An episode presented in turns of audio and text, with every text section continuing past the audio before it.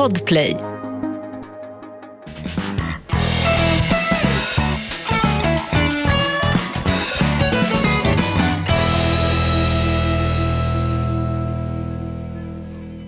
Har vi kommit igång Bergman eller? Underbart. Vi har tydligen kommit igång. Jag får ett sträckt långfinger från vår producent i studion, Oliver Bergman. Hans Wiklund, Jonas Nilsson. Det här är podden Inaktuellt. Stämmer. Eh, Du har någon stor beundrare på Flashback som heter Carolas manager. Han skriker med en fas om att Jakob Ökvist ska komma tillbaka till podden och den ska återta namnet Off Limits. Så eh, undviker vi den här Untergang, det här bananskalet vi rutschar ut Den här för. bunkern vi sitter i. Ja, Exakt. Jag kan bara passa på att tillägga. Det har gått otroligt bra sedan namnbytet. Kan vi skryta lite grann som eh, Dryg Forssell och de gör på Trist Megapol? Att det går så jäkla bra Ja, men det Hans. gör ju inte det Jonas. Det, går ju, det är ju en kräftgång utan like. Ska vi vara, ska vi vara sanningsenliga så har vi faktiskt ökat med 36 procent sen vi bytte namn till Inaktuellt. Ja. Allt annat är lögn för att citera Erik den 14 i Strindbergs mästerliga pjäs. Historisk referens. Vi är på Dramatens scen, sent 1970-tal. Det är ju gamla Gordon Löwenadler som spelar. Ja.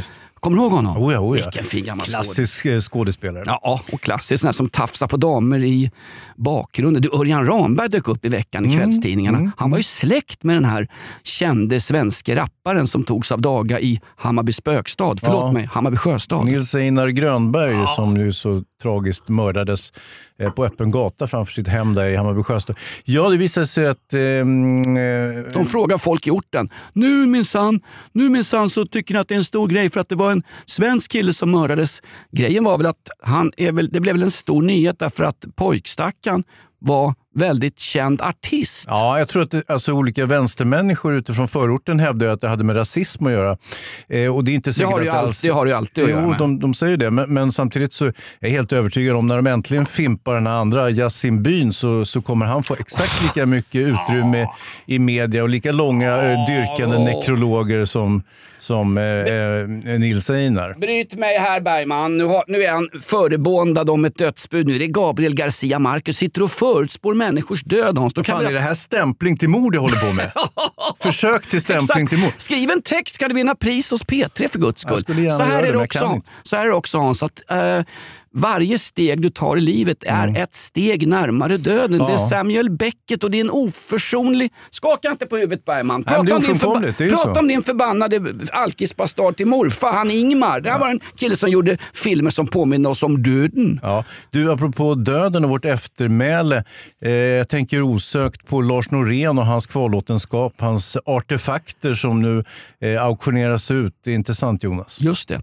En märklig aktion pågår. Hans vardagsföremål, hans pennor, hans pennskrin, hans gamla uttvättade kondomer, Hans skrivmaskin. Ja, hans nedgådda foppatofflor, skrivmaskin. Skrivbordet tror jag gick för 15 000 spänn. Ja. Han hade ju sagt oss när han dog Norén att när ni ska tävla ut det här, eh, eller tävla, hör att man jobbar i reklamradio, ni ska tävla ut, bli samtal nummer sju. Dish är du på samtal nummer sju. Du får en eh, signerad mm, skrivmaskin. Nu Lars Norén. Bergman, ska du gå ut? Det är ju hycklarnas afton här ju. Ska ni gå hem nu? Ja. We can see you sneaking out, we can see you sneaking Jävla out. medgångssupporter. Han drar ju så fort det börjar gå dåligt för oss. Förbannat fåtöljfan. Förresten i veckan när Liverpool vinner på ökända Old Trafford i rivalmötet med 0-5.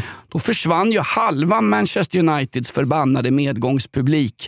De gick i halvtid. Mm. Ja. Det är inte klokt. Det var som att någon frågade, är det brandlarm på Old Trafford? Folk flydde ju ut. Tack de var- jag vet jag Millwall. De står kvar i hällregn och får batongslag även om det är 0-3 i cupen Och det är alltid 0-3. Men de här kommer väl för att titta på Ronaldo när han inte levererar så ja, det här var ju ingenting. Nu går vi hem igen. Ole, åk hem till Molde Ole, det är lika bra. Det där funkar fan inte. Apropå auktion så ska man ju nu auktionera ut den här så kallade flyktbilen från Norrmalmstorgsdramat. Kommer du ihåg den?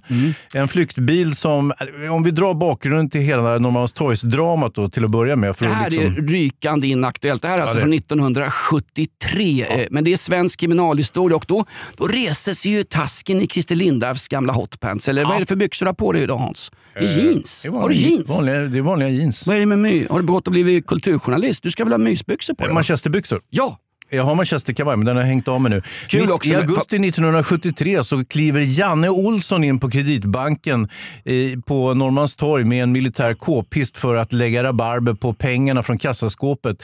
Eh, så småningom så går saker och ting åt helvete i rekordfart för Janne. Han får lite panik och valda delar av personalen eh, tar han som gisslan och sen barrikaderar han sig inne på, i bankvalvet. Eh, faktiskt. Janne Olsson, den här bankrånaren som vi ska återkomma till, för han har blivit rykande aktuell. eller Rättare sagt, det här, det här mord... Nej, det var inget mordfall, men det känns ju som det. Det är ju en milstolpe i svensk kriminalhistoria. Gamla vällingbysnuten Ingmar Krusell, Mm. som ofta var och sköt, provsköt nere på Grimsta skjutbana. Han får ju larmet. Det är den gamla... Vad är det nu Hans? Fan, jag har glömt mitt snus. Är det Ja. okej är det okej om jag springer ut Då lite snabbt? bryter vi det. Spring ut och hämta snuset. Hans lämnar studion och då kan jag berätta, då kommer den här podden att eh, få ett slags verkligt värde. Handlar om gamla bilar då. De ska ju kränga iväg Janne Olssons flyktbil, den här Mustangen. Som de, eh, ja, jag ska inte spoila någonting, men på tal om bilar. Ah, det finns ju en klassisk kant, outlaw countrylåt om bilar. Har du hört den här alltså? I was out on the west coast Oh. trying to make a buck, and things didn't work out. Kör lite country med ut och hämta snuset Hans. Ska bara berätta, vi, hinner, vi, ska gå med, vi ska ju tala också idag om Ann Lindes fantastiska resa ner till Israel när hon skulle lappa igen de här eh, knivhuggen som Margot Wallström lyckades fixa. Hon var ju persona non grata. Snart är Sverige inbjuden till en bar mitzva i Israel. Ann Ja. Linde fixade allting. Men han på hemvägen orsakade en stor jävla skandal. Det ska vi ta upp. Dessutom Christer Lindarw visar tasken på Instagram Mm. och Zlatans nya reklamfilm. Så förbannat inaktuella och ointressanta är vi i den här podden. Åter till Janne Olsson. Den här, faktiskt, de säger att all All kriminalitet bottnar i fattigdom och klasskamp. Det är en förbannad lögn. Janne Olsson var ju en hygglig medelklassperson som hade tyckt han för lite pengar att röra sig med när han från början bodde i ett någon slags radhus i södra Sverige. Va? Han hade ju en familj, han hade det ganska bra. Sen blev det ett och ett är tre och han va- Hur var hans kriminella karriär började Hans? Små, men- små skitgrejer, han skulle gömma saker. Va? Jo, jo, jo. jo. Eh, kanske drog han benet av nyckelpigan när han var liten. Det vet vi ingenting om. De säger att ungdomskriminella plågar djur när de är barn. Mm. Numera plågar de små barn med gangsterrapmusik på P3. Våra öron. Ja, tack ska du ha. Janne Olsson då, han, eh, det går ju åt helvete där inne på banken för honom. Han kommer med ett antal krav eh, till polisen. Till att börja med så vill han ha 3 miljoner kronor i ovikta utländska valutasedlar. Han vill ha en flyktbil, en Ford Mustang 4,9 liters V8 eh, från Först- 1971. Först ville de ge en annan vanlig sosse-Volvo. Nej, Nej. Inget sånt. Han ville ha en, en eh, muskelbil. Han ville ha något att trycka ifrån med. Och sen som tredje krav, det som var mest originellt, det var att han ville att Clark Olofsson, vid den här tiden eh, Sveriges mest kända kriminella person, eh, skulle skeppas till banken från Kumla för att göra honom sällskap i den här gisslansituationen. Det här är så förbannat inaktuellt. Så på den här tiden hade inte eh, Clark Olofsson via svenska myndigheter fått ett belgiskt namn och ett belgiskt pass av belgiska staten. Nej, han hette Clark David Olofsson. Niemczyk. det, det, betyder, det betyder ju båtshake på flamländska. för han, han slog ju nästan ihjäl en, gubb, en fiskargubbe på Möja med båtshake många år senare. Åter till 1973. Det här är alltså ett rykande inaktuellt krimfall. Clark och Janne Olsson hade väl träffats. Clark gick ju under epitetet popgangster i kvällstidningarna. Ja, en vilket, vilket jävla epitet alltså. Ja. Va? Han var rockstjärna helt enkelt vid den här Tillhörde, tiden. tillhörde han Shottaz eller Dödspatrullen? Nej, det här var lite före den tiden, men det- är faktiskt som ni kommer att märka så finns det fler beröringspunkter än så faktiskt. Eh, Just eh, rockstjärnestatusen bland kriminella. Och det som händer det är att Clark han tycker väl så här, fan, han vet inte ens vem den här Janne Olsson är. Det är ju en nolla, det är ju en småhandlare, en klåpare. I, De hade i, i jämförelse med, med de hade- Clark själv. De hade träffats, men det var inte så Clark Olsson kommer ihåg det De överhuvudtaget. hade träffats i dagrummet och senare i duschutrymmet på Kalmaranstalten som fortfarande än idag alltså, 2021, nådens år när de gängkriminella har tagit över, en säkerhetsanstalt. Ja, Ja, och sitter- för sitt eh, rymliga duschrum och sina massa- tvålar. Och... sitter massa tunga skäggbiffar nere i Kalmar. Snacka om beröringspunkter in i duschen. Det här är ett betalt samarbete med Villa Fönster. Du behöver lite mer tryck nu Jonas. Tryck! Villa Fönstersnack med Linnea Bali. Villa, villa, fönster, fönster, fönster med Bali, Bali, Bali. Jonas, nu tänker jag lära dig lite om Villa Fönster. Lär mig baby. Villa Fönster är en rikstäckande leverantör av fönster och dörrar till dig som konsument och byggföretag. Och vet du vad Jonas? Vadå? Jag har en spaning. Ja. Det som gör dem så unika är att de har Sveriges bästa leveranstid. Ja, det går undan har jag hört va? Ja, det gör det. För man tänker kanske som konsument så här, åh nej, det här kommer ta så lång tid. Men inom tre veckor alltså så har du ett svenskt nyproducerat fönster som är redo för omgående avhämtning eller leverans. Oj, oj, oj, inom tre veckor. Är det inte så också, jag har hört ryktena, de har Sveriges största fönsterlager va? Ja, med 500 olika varianter av fönster. Och eftersom de allra flesta av oss vill ha olika storlekar på fönster så kan Villa Fönster dessutom göra anpassningar såsom spröjs, spaltventil med mera. Oj, oj, oj Linnea, du övertygar här. Du vet inte vad en persedel är för någonting, men spröjs och spaltventiler. Här har jag nästan läst på universitetet om det här. Ja, och är det någon som har koll så är det Villa Fönster. Historisk referens här. Har du? Ja, alltid. Ända sedan 2008 så har Villa Fönster alltid haft visionen att erbjuda kvalitetsprodukter till rätt pris och kortast möjliga leveranstid. Ja, jag är nöjd Med vad då? med vårt Villa Fönstersnack. Villa Fönstersnack med Linnea Bali. Villa, villa, fönster, fönster, fönster med Bali, Bali, Bali. Tack Villa Fönster. Ett poddtips från Podplay. I fallen jag aldrig glömmer djupdyker Hasse Aro i arbetet bakom några av Sveriges mest uppseendeväckande brottsutredningar. Går vi in med hemlig telefonavlyssning och, och då upplever vi att vi får en total förändring av hans beteende. Vad är det som händer nu? Vem är det som läcker? Och så säger han att jag är kriminell, jag har varit kriminell i hela mitt liv men att mörda ett barn, där går min gräns. Nya säsongen av Fallen jag aldrig glömmer på Podplay.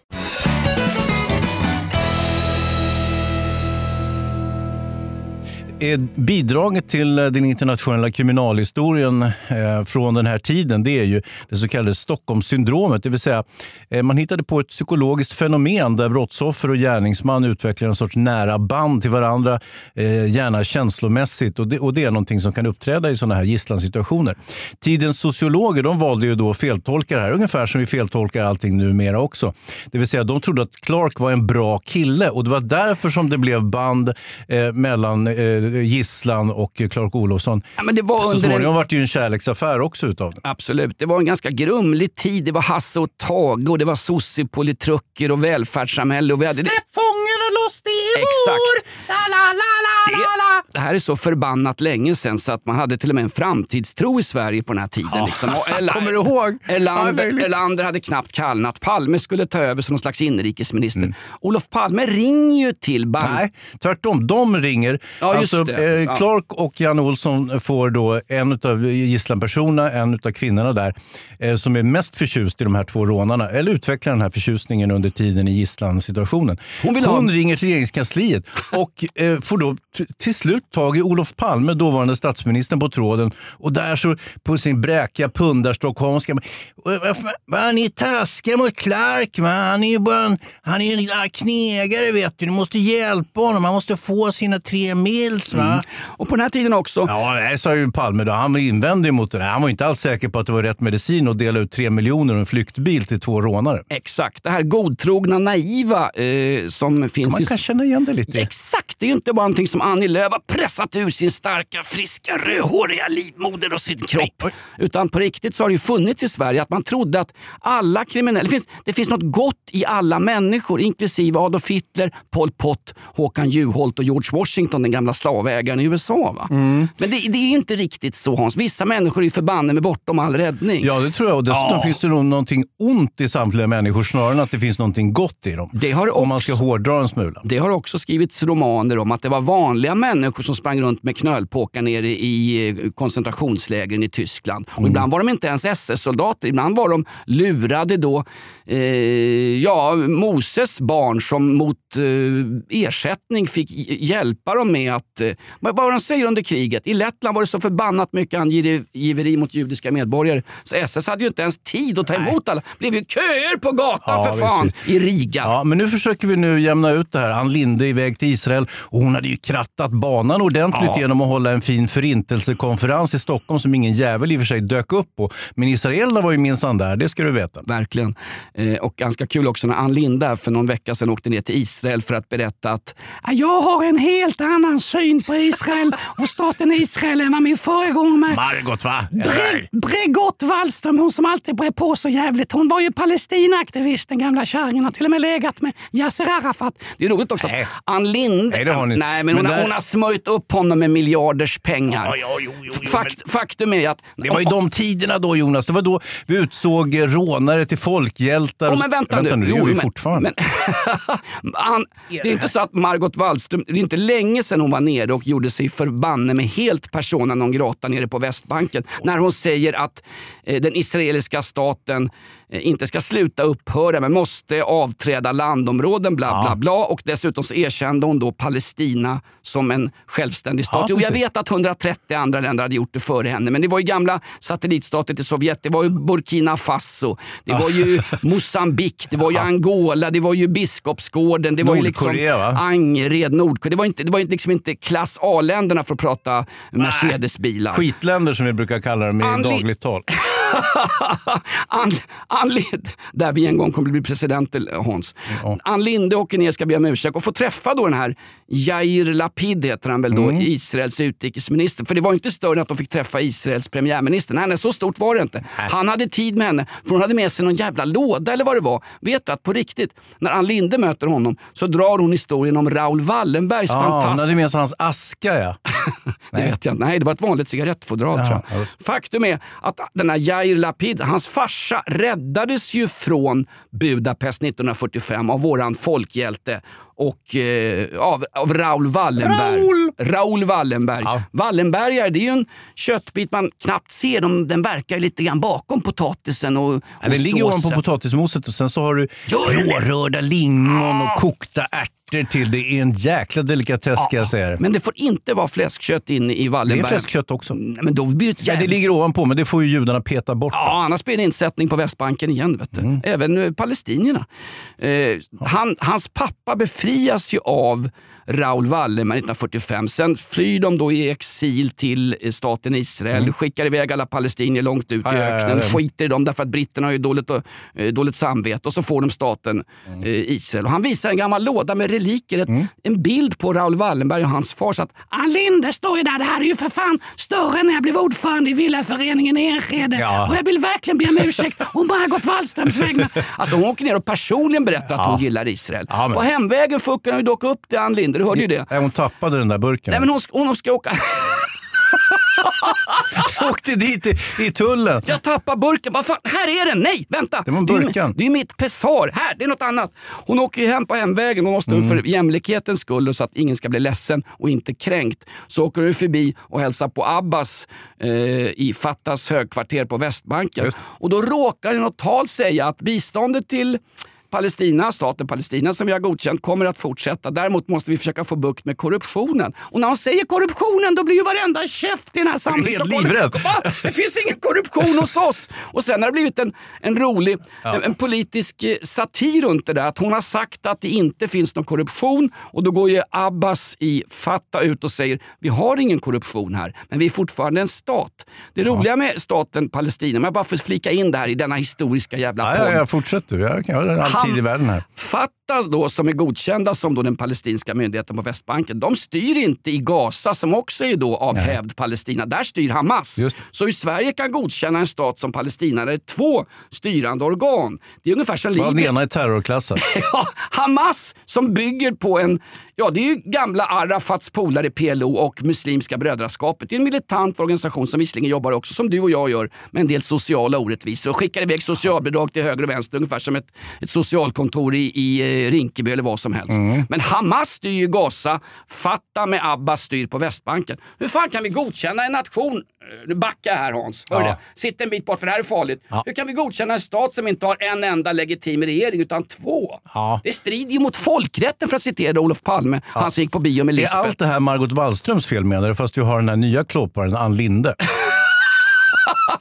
Jag tycker vi ska in Christer Lindarw Ja, faktiskt som något. utrikesminister. Vilken jävla stock han har i byxan. Har du sett Christer Lindarw, denna, denna trans... Eh, Nej, han är inte trans. Det är en vanlig han? kille. Han uppträder som dragshowartist. Det är något helt annat. han är ju förbannad med skådespel. Han är med i den här, vad heter den? Anusfamiljen? Nej, Bonusfamiljen Ja, heter den. han är himla duktig. Han är jätteduktig. Han visar ju tasken på ett Ja, Instagram. var, ju- jag tror inte det var med flit, det råkade bli så bara för han. Det, den fångade sin spegelbild på en, en terrassdörr så vitt jag förstår. Jag har ju själv inte fått avnjuta den här bilden för den försvann ju fort som ögat från eh, Christers Insta, eh, som jag i och för sig följer slaviskt, men jag missade ändå den där Mm. detaljen. Eller detalj får man väl inte säga. Det är lite mer än en detalj. Ja, herregud. Oj. Den är som en eh, astrakanäppelträd i Utvandrande. Det är ju en stock som hänger ner. Jag har berättat om min polare Petri som jag inte får nämna i podden. Ja, när han faktiskt. råkar visa könet på en kräftskiva för många herrans år sedan. Men ni var ju på kräftskiva i år. Var det då det hände? Petri var inte med.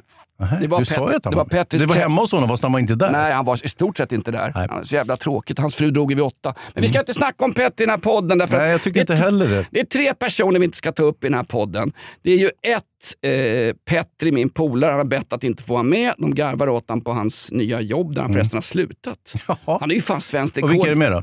Eh, sen är det då... Eh, Chefen för P3? Yasin Byn har vi nämnt. jaha. eh, nej men eh, Peter Brolin, min terapeut, Ja, eh, ja. ska vi inte nämna. Han som skriver ut mina läkemedel som jag försöker trappa ner på. Och Sen får vi inte nämna... Han är terapeut, han, kan, han har för fan han har ingen förskrivningsrätt överhuvudtaget. Han är ju psykolog, han måste ju vara läkare för att skriva ut saker. Men Jonas. han ger ju mig... Det där är euapoteket.com som du beställer Nej, ifrån. nu har du fel i sak. Jag har gått i terapi i många år. Slängt Jo, jo, jo, jag har slängt ut för fan en halv Bent. Jag, inte- jag har slängt ut värdet av Clark Olofssons gamla flyktmustang från Vet du vad Norrmalmstorgsdramat. de värderar den där bilen till? Nej. 250 000 papp. Den Nej. är alltså från 1971. Det var ju när den då skulle överlämnas som flyktbil till Janne Olsson och Clark Olofsson 1973. Då var det en polis som ägde den här bilen. En lite så här raggarpolis va, som hade den här muskelbilen. Den utvecklade ju hela 138 hästkrafter från den där V8. Eh, den kom ju aldrig till användning heller för att eh, de sköt ju in rök, eller tårgasgranater där och sen så host, kom de ju hostande ut de där två gökarna. Men eh, bilen användes aldrig. Den såldes sedermera. Eh, och eh, en ägare försökte göra om den till dragracingbil, blåste ut hela skiten, slängde motorn och allt sammans. Och så knyter vi ihop säcken. Dragracing, Christer Lindarw, dragartister. Voila! Va? En så kallad callback. Sånt där jobbar man med de stora, tjocka, feta Ja. poddarna ju. Ja, den Va? där var väl lite utkant va? Utkant? Ja. Får Avkant? Får jag fortsätta lite? Absolut. Jo, eh, Kan lägga ett bud på den här mussen? Ja, det kan du göra. Men, men grejen är att nu har den gått över i en senare ägare och den här ägaren har nyligen förvärvat den här bilen som vid det här laget saknar både motor, växellåda och allting annat i original. Det är bara en hög med skrot. Det påminner om Ebba Buschs eh, hus som hon köpte i Uppland ungefär. Alltså det är bara en hög med skit som en, någon I- bilmäklare då, inte, inte Janne Olsson som sedermera blev bilhandlare efter sin bankrånarkarriär, utan någon annan mer auktoriserad bilhandlare. Han påstod då att den här är värderad till 250 000, alltså en hög med skräp. Och vet du varför han gör det då? Jo, därför att den har en viss proveniens. Det, det vill säga att den var nästan med i Norrmalmstorgsdramat 1973. Ja, det var väl med kan man väl säga om den stod parkerad Vi utan. stod ju precis utanför. Ja, absolut. Oj, perfekt. Och det var säkert en sån här gammal, om det var en snut som hade ägt den så hade det säkert förekommit en massa kladdiga övergrepp mot stackars narkomaner i baksätet. Man vet ju att snuten på den här tiden, det var lite Mannen på taket, lite Thomas Hellberg, lite Ja. Gunvald Larsson. Man, man brassade på med batongen mot ryggslutet för där syntes det inte så jävligt om fegisarna gick till doktorn och gnällde. Du kanske kommer ihåg en, en liten eh, scen ur Mannen från Mallorca efter Leif GW Persson. Eh, när Jarnis eh, har skaffat en ny bil. Då har han ju en Ford Mustang som de kör ut till Hall och han slår, hastighets, eller han slår rekord. 30 minuter eh, Stockholm city Hall. Och det gör han med den där bilen. Och det är ju samma bil. Här måste jag översätta lite. Du snackar gangsterrap. Du säger Janis. Det är alltså rollfiguren Janebring. Janebring, ja. Eh, Det är den enda polisfilmen där två erfarna Stockholmssnutar spelas av två duktiga Göteborgsskådisar. Mm. Janebring av Sven Wollter Och Johansson. av Thomas von Brömsen. Just det. Just det. Thomas von Bromsen, det var ju full fart ner till... Varför kör de till Hall så jävla fort i den filmen? Jo, de ska testa om det hade gått att köra ner så fort Därför att det var väl, var det inte gamla justitieminister Lennart Geijer som det ryktades om att han hade besökt horor och Säpo stod och bevakade eh, hans horbesök och de var tysta och höll käften om det för det handlade om rikets säkerhet. Men Det nu skulle- heter han ju inte Geijer i filmen Mannen från Mallorca, utan det är ju en annan person så att säga. Sen får man ju läsa in eh, gamle justitieministern Lennart Geijer i det där om man önskar, men det, det, ju, det här är ju lite fiktion också. Jo, det är ju lite fiktion, men det är ju den här podden också. Den här podden kunde lika gärna hetat Off Limits och blivit sågad av någon som heter Carolas manager på Flashback. Det kan ju vara lite fiktion det, är också. Men det fan, inte- men Jaha. han han skrev inte Leif GW Persson, Mannen från Mallorca. Den heter väl egentligen Grisfesten? Va? Just precis. Ja. Han skriver den boken i sin rena skjutångest efter att ha blivit eh, de röjde ju sin källa. Det var Dagens Nyheter tror jag, som röjde källan. Att det var han som läckte om att eh, dåvarande justitieministern besökte Ja, så kallade IB-affär. Ja, han besökte asfaltsblommor, gnoor, luder, pungprickor eller fallna kvinnor. Ja, precis. De fick in Olof Palme i den där röran också. De det var en senare konspiration. Men- De fick in Olof, vad heter han? Olof Johansson, va? Nej, men, vad heter han som kom före som skulle... Torbjörn Fälldin. Han skulle, han skulle stoppa ryska ubåtar mm, eh, eh, eh, från att hjälpa ubåten i Hårsfjärden med, med rena, ren koskit på händerna. Ja. Det är ju Fälldin som säger håll gränsen. Håll gränsen när ryska Och militärfartyg... så var det någon ryska fnask istället, men det Ja, där stämde och ju så- inte. Det där Håll- var ju rent påhitt. Håll kulorna, håll kulorna sa till ryska fnask. Nej men det fanns ju någonting skumt med det där Hans. Och det är ju som Såklart. vanligt i det här landet. Det Liksom, mörkas, menar du? liksom Estonia, 5G, coronavaccin, poddhelvete och Anders Övergård. Det får, din ju, hatt av folie det får jag ju inte granskas på riktigt Du kommer bli helt jävla kokt i huvudet om du har det där foliet alltså, insnort i håret. Om ni döljer sanningen så börjar falskheten florera. Det är Robespierre från franska revolutionen. det. Googla på det där hemma gott folk. Ja, För det är 1789. Men- men- riktigt jävla inaktuellt alltså. Du, jag tänkte på det här med Clark, Olofsson. Han blev ju då faktiskt på 70-talet, eh, och det levde med honom länge och väl också, att han blev utsatt till någon form av rockstjärna. Och på den här tiden så var det ju så att det var ju inte brottslingens fel att han begick brott, utan det var ju samhällets fel. Alltså ungefär det som vi idag kallar för socioekonomiska, eh, eh, socioekonomiska skäl, eh, eller hur? Ja. Det, det är ju nästan exakt samma sak kan man väl säga. Att Det det, det är inte brottslingens fel. Nej, absolut inte. Det är rådande omständighet som gör att någon begår dumma handlingar. Det var Mm. ju för att det var dåligt väder i Tyskland som Hitler invaderade Polen och resten är poddhistoria. Ja, det var inte bättre väder i Polen, det var ju jättedåligt. Vad sa hon, eh, eh, hon eh, Dinamarca? Ja, gamla kommunisten. Ja, hon satt ju i en Eller TV4-soffa gammal och gammal. och helt oemotsagd säger att de här kriminella och de här gängkriminella och alla jävla skjutningar som gör att vi åker upp i skytteligan i Europa. Det är beroende på fattigdom och klassklyftor. Jag vill bara punktera för henne. Alltså, vi har lägst fattigdomsandel av befolkningen inom hela EU samtidigt som vi har högst antal gängskjutningar. Så hennes jävla matematiska korrelation håller ju inte för fem jävla öre. Men eftersom det bara sitter medlöpare och ja-sägare som inte har en enda kritisk fråga i TV4-studion i form av Spindel de Paula så blev det ju inte en enda kritisk fråga. Nej. Vad är det för fattigt med att gängkriminella åker runt i Rolex, bor på lyxhotell i Abu Dhabi och sen skjuter varandra på öppen gata i medelklassområden? Vad är det för fattigt med det? Sälj för fan en Rolex-klocka, klipp dig och skaffa dig ett jobb, gärna inom vården, får du torka arslet på våra gamla, inklusive min farsa, för 70 spänn i timmen. Boom! Där har du det Inte Skyll- lika lockande det där senare Nej, men- kan jag tycka. om- Men om- det behöver säkert göras också. Och så Jag vidare. Men jag jag tar nog hellre av. Rolex än, än den där torkningsproceduren som du pratar om. Men Ja, men då kan, vi helst, inte, då ju- kan vi ju inte bota gängkriminalitet med att ge de här grabbarna chans till vanliga jobb. För de vill inte ha det. De går den enkla vägen in. Och dessutom är de så jävla korkade så att de tar den vägen in. Och till slut så hamnar de i en bodybag Jag på säger inte att de är så korkade. Okej, det är en viss risk i deras jobb givetvis. Att hamna på långt fängelsestraff alternativt bli fimpad av konkurrenter eller goda vänner. Det är ju såklart någonting man måste väga in, men det finns också fördelar. Eh, nu är det så att inrikesministern Mikael Damberg han var på tv här i början på veckan och då säger han ah, det är inte riktigt bra det där med att kriminalitet marknadsförs i populärmusiken.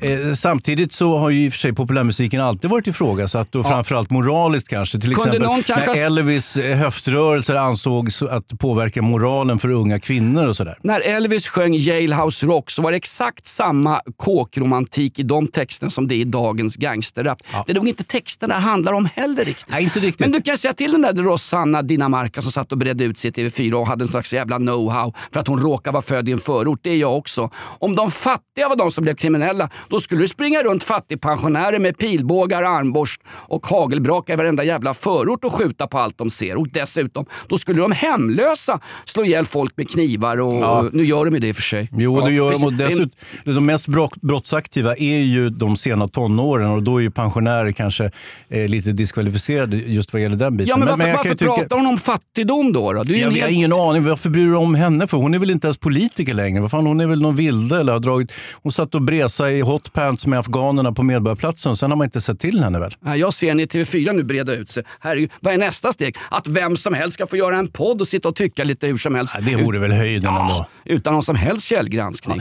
Nu, På nu tal om- tycker man ju att, att gangsterrappen den beskriver ju då förvisso en vardag va? På, ett, på ett, tycker jag, ibland konstnärligt intressant vis. Det är ju konstens förbannade uppgift. Fråga Lars Vilks. Problemet är väl att eh, själva gangsterrapparna är de som skapar det här problemet som de sen speglar i texterna. Va? Så det, det är inget Black Lives Matter och metoo och socioekonomiskt utsatt och hit och dit. Det här är ju slödder. Ja, men då, då har det varit massa, den här Viktor Malm och de här duktiga Ja, kultur... såg du den kulturbög, eh, den, den där lilla räkan stod på i nyheterna också och snicksnackade. Nu börjar han be om ursäkt då. Att, ja, men, han har kramat kommunisterna på P3 som hyllar den här formen av musik och nu börjar han känna kanske jag har, har haft lite fel här, jag och mina kulturvänner på de andra tidningarna. Dags att vakna nu, kulturjournalisten Viktor Malm. Jag säger som i brittiska eh, logementsbyggnaden när de vaknar klockan 05.00 för att gå upp i, i, i tid för att hinna invadera Falklandsöar. Wakey, wakey boys! Hands off snakey! Eller på svenska, vakna, vakna, låt den slakna. Får jag bara säga en sak? Ja, är en sak får du säga. När den killen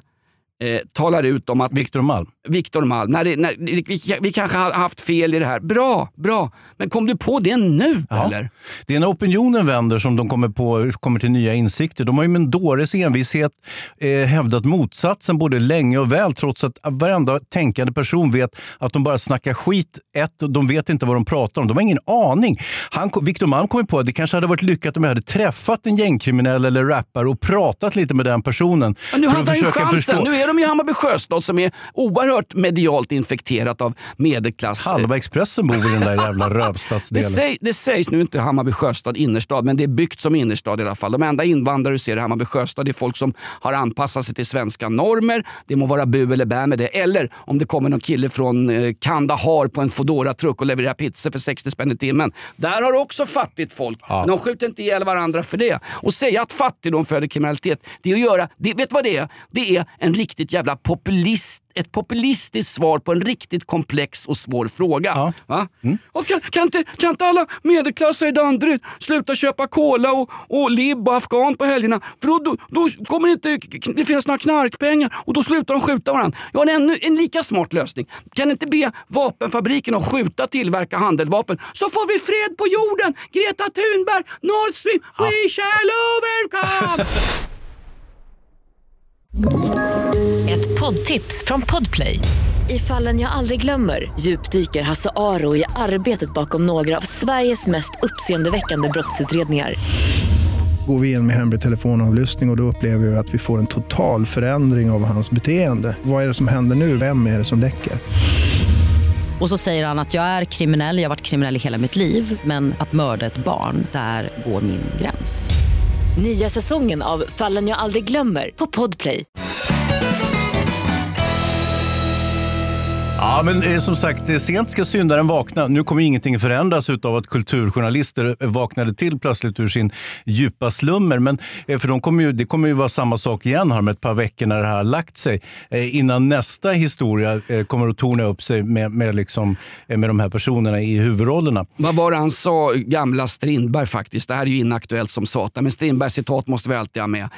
På en, på en tidningsman så går det minst tre tyska landsknektar eller en dalkar med pålyxa. Mm. Han ville säga att det är ju, sitt och skriv ni, det är ju, de, de bes, låtsas beskriva en verklighet som inte ens själva har varit i Hans. Nej, Här sitter jag och pratar om orten. Jag lämnade orten för, hur gammal är jag nu? Jag fyller 70 på lördag.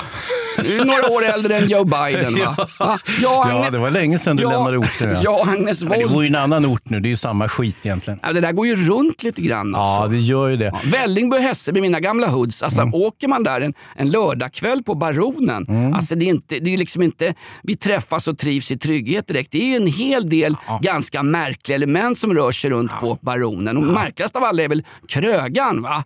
Ja, kolla upp honom, Skattemyndigheten. Ja, du kan inte visa. Varför någon- betalar du alltid cash där? Du kunde väl dra ditt kort istället? Jag ska inte säga vilken krog det är, men det är en krog i Västerort. precis. Ja, det är märkligt att deras liksom, kortläsare är så jävla ofta trasiga. ja, det är sånt som händer. Jag vet inte, vad ska vi göra åt det här Jonas? Jag har ett förslag. Eh, alltså- Lägg ett bud på Mustangen som Clark har suttit i. Ja, men 250 papp för en hög med skit, det är ju faktiskt i överkant, eller hur? Ja, Va? jo, det är sant. Ja, men, ja, den var ju fin back in the day, men det var ju 1971 den tillverkade. Det gör den ju alltså 40-50 år gammal. Manchester United gav 250 miljoner för en hög med skit. Den högen heter Harry Maguire. Han var ju hopplös. Han var ju som en, han var som en fyllskalle med dykardojor i matchen mot Liverpool. 0-5 alltså. Ja. Om detta skall ni berätta för, att, för att citera Lord Byron. Jag, jag håller ju på Liverpool, så för mig var det där bara en Ja, skänk från ovan. Jag blev så glad. Så. För en gångs skull. Eh, jo, Får jag bara fråga, du som kan det här med bilar. eh, Du är gammal Ja. bilkrängare och jag har själv jobbat en sommar med att sälja bilar på allbilar. Nu skiljer mig 6 000 där, fan. ja. Och nya fälgar. Nya, exakt. Hörru, vad var de sa? Varför är det inga från orten som kommer till himlen? Jag vet inte. De snor navkapslarna på Karlavagnen. Grejen är den Hans. Navkapslar. Grejen är det var, den- det var ett inte supermodernt skämt du kom med. Nej, nej, men- Navkapseln var ju väl, vad är det, 40-50-tal va? Känns det inaktuellt? Får jag bara fråga dig, du som kan bilar och sånt. Den här Ford Mustangen, Mm. 250 000 därför att den har figurerat vid Norrmalmstorgsdagen. En proveniens. Ja, exakt. Ja, ett fint ord för den har varit med om något skit som är kul. Exakt, den är äkta. Ja, äkta. The real deal va? Elva- Evander Holyfield, the real deal. Nej, men hur mycket skulle den vara värd? Den är, aktionen pågår alltså nu, så här blir återigen podden Inaktuellt rykande aktuell. Vi är Sveriges mest aktuella podd. Det här är den riktiga Daily-podden i Sverige. Hur mycket skulle vara värd den här Mustangen om den inte hade figurerat i Norrmalmstorgsdramat 1973? Därför att min fantastiska svärmor, han har min, ja, min din svärfar? Ja, jag satt och tänkte på Christer Lindar. Just. Min fantastiska svärfar Thomas, han har ju en gammal Mustang, en hardtop 65. Mm. Hyfsat bra skick, motorn behöver fixas. Den står i ett garage på Upplandsslätten. Eh, och, Mm. Har du någon adress dit? Nej, jag vill faktiskt inte lägga ut det. Mikaela springer runt naken på tomten jämte. Ja, det ja, exakt. De fick ju lägga ner HVB-hemmet. Det var ett jävla spring därifrån. Mm. Hur som helst, han har en sån gammal. Den har Mikaela tänkt lägga ut på Blocket för 100 000 spänn. Ja, det är en bra affär. Ja, och jag är säker på att den här Mustangen från 73, det är inte lika klassisk årgång som, sen, som 65. Men Eh, hur mycket- 71 var det. 71? Okej, dramat var 73. Mm, och bilen 71. Man hör, man hör att du är en gammal bilhandlare. Nu har du poddat bort mig på årsmodellen också. Snart sitter man köper en jävla Saab också av Victor Müller för 300 000 spänn. Mm. Får jag fråga en sak Hans? Vad skulle Norrmalmstorgsdramats Mustangen vara värd idag om den inte har varit med i Norrmalmstorgsdramat och det var en vanlig sketen Mustang? Ja, inte, inte mycket. 25 papp kanske? Nej, Jo. Det är väl mer? Jag menar, det beror ju på vilket skick den är. Om den skulle vara i det här skicket så saknar motor och växellåda. Det är ju ganska essentiellt för en bil ändå. Jo, verkligen. Ja. Du är ju inte mycket mer än en skottkärra på fyra hjul. Jo, exakt. Men alltså någonstans så... uh, uh, vad var det Volvo Cars nu så när de ska, ja, vi ska... Nu ska vi ut på börsen sa de. Ni behövde få in en jävla massa kapital för nu har ni lovat... Fick Sven- ju en del kapital under pandemin. Grattis Volvo! Våra pengar? Säger gruvarbetarna Luossavaara, Kirunavaara. Eh, nej men de ska ju gå in nu. Eh, de har ju börsnoterat för att få in en jävla massa kapital. För nu har de ju lovat svenska folket och framförallt politikerna som håller dem under fötterna så fort det går åt helvete. Att de Volvo Cars, Volvo personvagnar som det heter för, ska ju bara tillverka elbilar 2030. Ja. De räknar med att det är ett förbud mot bensindrivna bilar i Sverige 2035 ungefär. Ja. Ja, det är väl inte orimligt att det blir så. Om- Kräng den där snut, eh, snutmustangen fort som fan. Alltså det gäller ju att handla på sig bra mycket bensinbilar nu innan det är för sent. Som man har, som man har i ladan, eller hur? Exakt. Alltså att man har lite V8 och V12 som kan, man- man kan stå och brumma med i hemlighet då, givetvis. För det kommer ju bli förbjudet och troligtvis ganska hårda straff på det. Inte alls som för vapeninnehav eller om man skjuter en konkurrent på rapscenen eller liknande. Kommer de lägga ner eh, straffrabatten och eh, det, här, det här vård inom socialtjänsten? Ja. Vet du vad, det kostar bara pengar och det, det är inte värt någonting. Mikael Damberg jag, kan, jag, kan dra, jag kan dra en, en liten lantlig anekdot här Hans. Ja, sure. Tänk att du går på en landsväg och mot dig så kommer en stackars nersleten bonde i vadmalskläder. Kanske på väg till ett riksting eller kanske för att gå med i Nils Dackes upprorsstyrkor. Det hette ju upprorsstyrkor på den 1642. Nej, Nils Dacke är det. Det är 1400-tal Hans. Googla skiten där hemma. För... Nej, nej, alltså Dackefejden 1642. nej, nej. nej. Jo, jag googlade igår. Nej men Nils Dacke är väl i alla fall inte efter Gustav den andra Adolf. Samtidigt som Gustav Vasa. Ja, men det är väl inte 16... Ja, fan, du, kan du inte historia Jonas? Nej, men vänta nu. Ja. Ja, välkomna, välkomna till Vi är femma. Får jag Vi- säga vi, en sak, Vi Jonas? kopplar bort buran och tar in lite verklighet. På A säger jag B, på B säger jag A. Nils Dacke slogs personligen ihjäl av eh, Gustav Vasa med en slö påk. Han, han blev för fan trött i armarna av Vasa. Han knappt sätta på Karin Månsdotter på kvällen. Får jag prata lite här- om brott och straff nu? Spettekaka i prutten. Nej, nej, nu pratar jag 1500-tal. Nu är det inaktuellt. Okej, jag lutar mig tillbaka då. ja, brott och straff, vad var det? Dostojevskij? Nej, inte den i första hand. Jag tänker mer på Mikael Damberg, du vet han inrikesministern, han som är så bjäbbig. Eh, han eh, blev ju också intervjuad på, på tv här förleden då med tanke på ja, efterdyningen efter mordet på Nils Einar Grönberg. Och eh, mm, han säger att nu är vi i framkant här. Vi har aldrig haft så många polisutbildningar som vi har nu och så vidare. Och sen säger han också att de börjar titta på det där förslaget att man ska kunna spana på folk som ännu inte är brottsmisstänkta, vilket ju är ett bra verktyg om man ska hålla koll på vad buset planerar, särskilt i de här kriminella grupperingarna. Sådär. Men där vill jag säga som Lars Leijonborg, det är ju förbannat integritetskränkande. Nu har Lars Leijonborg som alla andra liberaler bytt åsikt totalt, men någonstans, nu får du alltså spana på folk som inte har gjort någonting. Bu eller bä, hit eller shit, mutt eller prutt. Nej, vad jag säger är att det är, när till och med Damberg tycker att det är en hyfsat bra idé så att det ändå måste utredas så är han ju på rätt väg här. Men sen, han är också ganska sen på bollen kan man ju tycka. Och det är ju sådär med det repressiva, va? att man ligger alltid några steg efter. Så man ställer om ehm, in, polisens insatser och lagstiftning och så vidare. Men buset har ju redan avancerat flera mil framöver, vilket kommer betyda att vi kommer, den här utvecklingen kommer att eskalera ytterligare i 20-30 år. Så småningom så kommer det bli ungefär som i Rio de Janeiro, att vi kommer behöva ha eh, semimilitär polis som går in med, med eh, mm, automatvapen och skjuter folk, barn och vuxna om vartannat odiskriminerat, eh, bara för att komma åt dem. Liksom. Trop- Troppa de Elite heter Ja, precis. Ja, eh, Boppa. Och, Boppa de Elite. Ja, ja, skitsamma.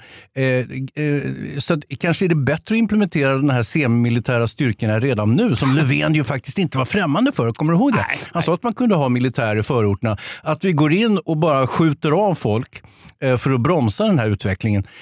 Eller alternativt att vi väntar i 25-30 år och gör det då. Vad, vad tror du?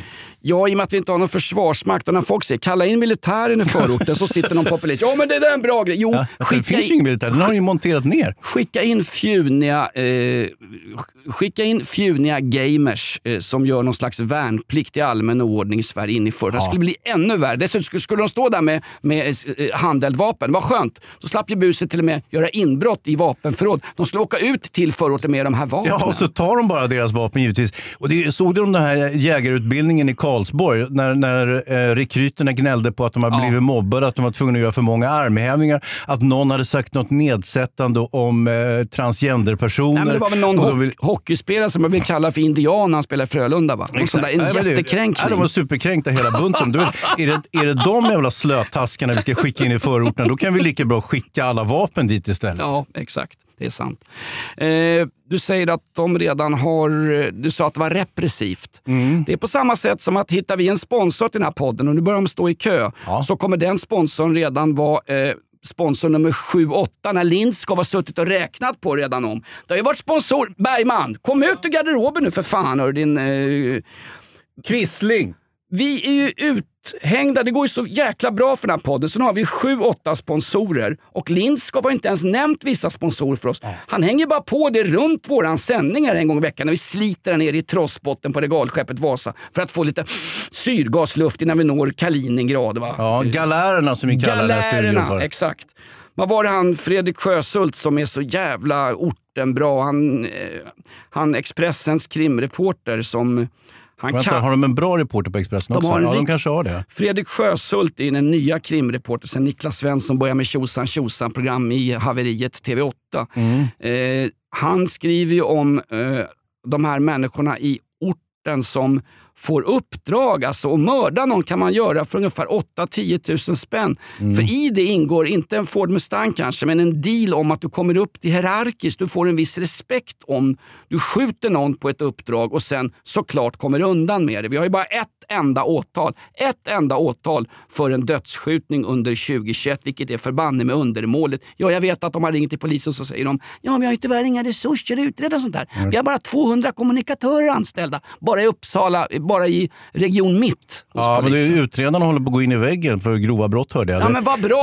Vi, vi, det här Ju barn, mer de jobbar desto värre blir vi får ju rekrytera konsulter från klansamhällena i Angered förresten. De, de är nere i Lund och slåss utanför akuten. Jag kommer inte ihåg.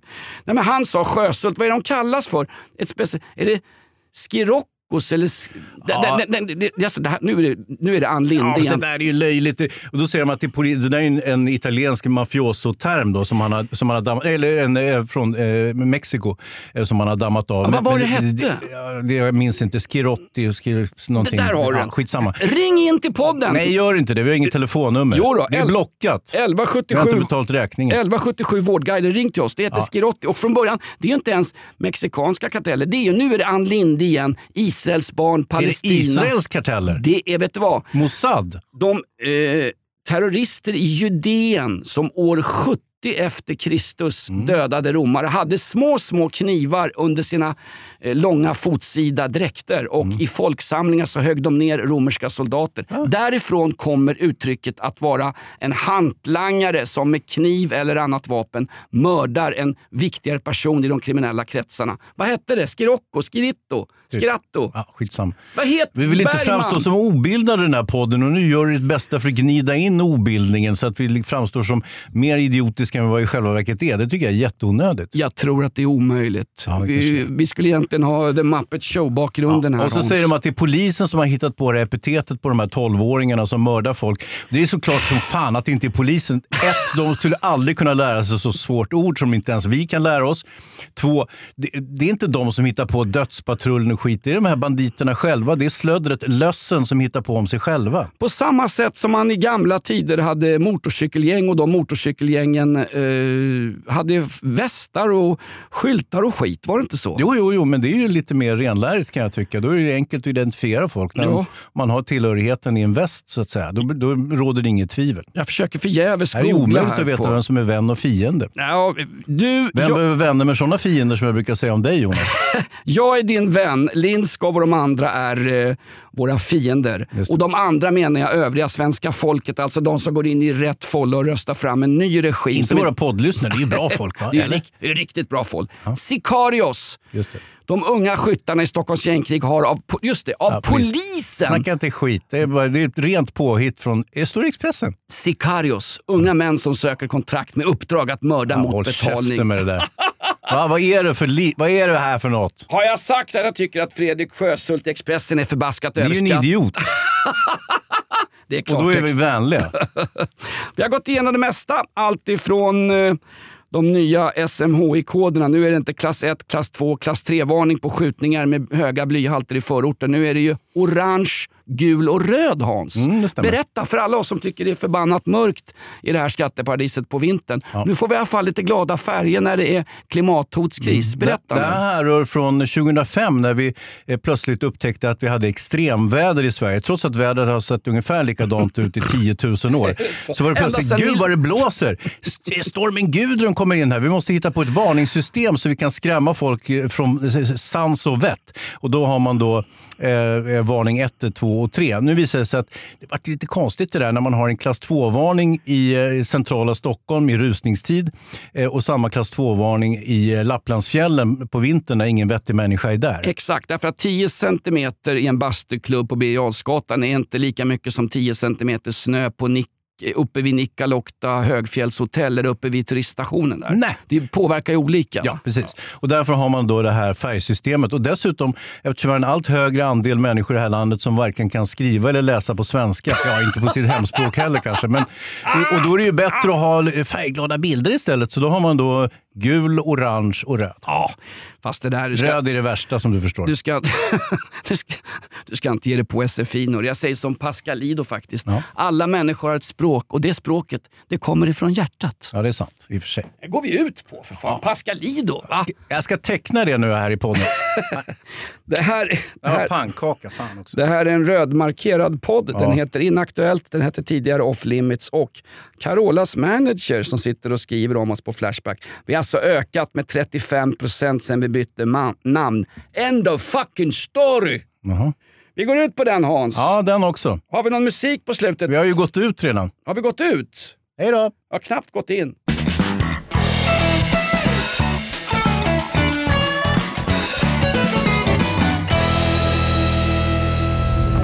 Podplay, en del av Power Media. Ett poddtips från Podplay. I fallen jag aldrig glömmer djupdyker Hasse Aro i arbetet bakom några av Sveriges mest uppseendeväckande brottsutredningar. Går vi in med hemlig telefonavlyssning och, och då upplever vi att vi får en total förändring av hans beteende. Vad är det som händer nu? Vem är det som läcker? Och så säger han att jag är kriminell, jag har varit kriminell i hela mitt liv men att mörda ett barn, där går min gräns. Nya säsongen av Fallen jag aldrig glömmer på Podplay.